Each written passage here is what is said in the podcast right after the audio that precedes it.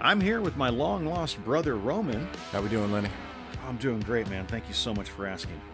And my best friend, who I purposely bought a book full of 105 insults, so I would always have something to talk to you about, JT. Awesome. I mean, hey, how you doing, guys? It's gonna last a little while. My name's Lenny, and this is the Mr. Goodbeer podcast. Hey, guys, I have a moral dilemma question for you today. Awesome. Shoot. Let's have it. All right, here we go.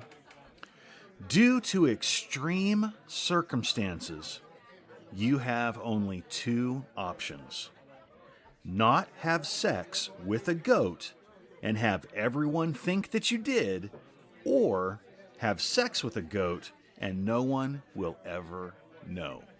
What do you do? Oh my God. Um, Roman? yeah. Um, is it is the goat good looking at least? Sure, man, sure. All right. Well, if it's a good looking goat, then I'm gonna have to say, uh, yeah. I mean, it's only weird once, and if no one knows about it, it should be fine.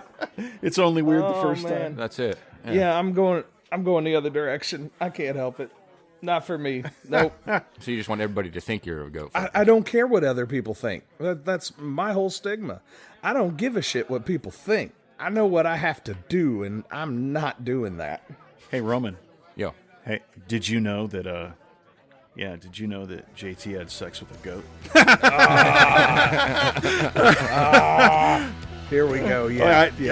Uh-huh. know who didn't. That- I know who didn't. Hey, that was that was moral dilemmas for today, man. I love hanging out with you guys. Oh my God. Thanks, Great Lenny. fun. we'll talk to you later.